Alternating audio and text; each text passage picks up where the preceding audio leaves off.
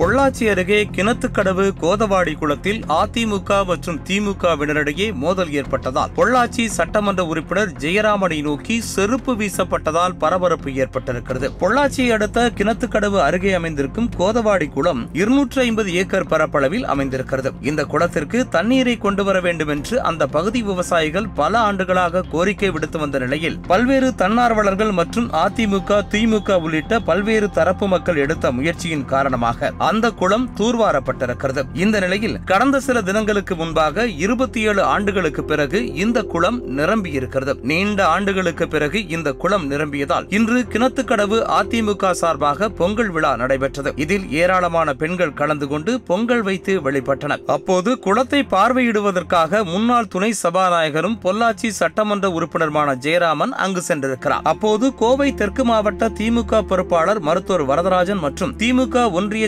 செயலாளர்கள் தலைமையில் அங்கு சென்ற திமுகவினர் குளம் நிரம்பியதற்கு திமுக ஆட்சிதான் நடவடிக்கை எடுத்தது என்றும் கோஷங்களை எழுப்பினர். பல ஆண்டுகளாக குளத்தை கவனிக்காத சட்டமன்ற உறுப்பினர் இப்போது வந்தது எதற்காக என ஜெயராமனுக்கு எதிராகவும் குளத்தை விட்டு வெளியேறச் சொல்லியும் அவர்கள் கோஷங்களை எழுப்பினர். இதனால் அதிமுகவினர் குளம் நிரம்ப அதிமுக தான் காரணம் என எதிர்கோஷங்களையும் கிளப்பினர். பின்னர் இரு தரப்பினரிடையே வாக்குவாதம் ஏற்பட்டு தள்ளுமுள்ளும் ஏற்பட்டிருக்கிறது. காவல்துறையினர் இரு தரப்பினரையும் சமாதானம் செய்ய முடியாமல் திணறினர். சட்டமன்ற உறுப்பினர் ஜெயராமனை போலீசார் மற்றும் அவருடைய ஆதரவாளர்கள் பாதுகாப்பாக அழைத்து வரும்போது எதிர்த்தரப்பில் இருந்து திடீரென ஜெயராமனை நோக்கி செருப்பு வீசப்பட்டதால் மீண்டும் பதட்டமான சூழ்நிலை உருவானது. பின்னர் போலீசார் அவர்களை சமாதானப்படுத்தி ஜெயராமன் மற்றும் அதிமுகவினரை அங்கிருந்து அனுப்பி வைத்தனர். இதுகுறித்து திமுக மாவட்ட பொறுப்பாளர் வரதராஜன் கூறும்போது கடந்த முப்பது ஆண்டுகளாக நிரம்பாத குளத்தை திமுக ஆட்சி பொறுப்பேற்றவுடன் நிரப்ப நடவடிக்கை எடுக்கப்பட்டிருக்கிறது என்றும் இதனை பொறுத்துக்கொள்ளாத அதிமுகவினர் வேண்டுமென்றே பிரச்சனை செய்கிறார்கள் எனவும் குற்றம் சாட்டினார்.